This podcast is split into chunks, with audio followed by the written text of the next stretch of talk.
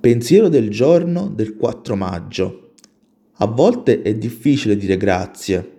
Quando la vita sana di EA diventa un'abitudine, esprimiamo gratitudine per i grandi miracoli e i piccoli doni del cielo quotidiani.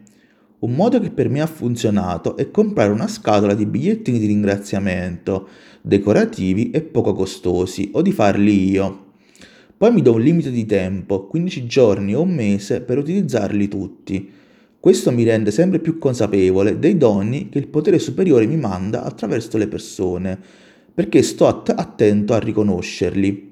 Meditazione del giorno. Ti chiedo forza, guida e amore. Ti ringrazio per tutto quello che mi viene dato oggi.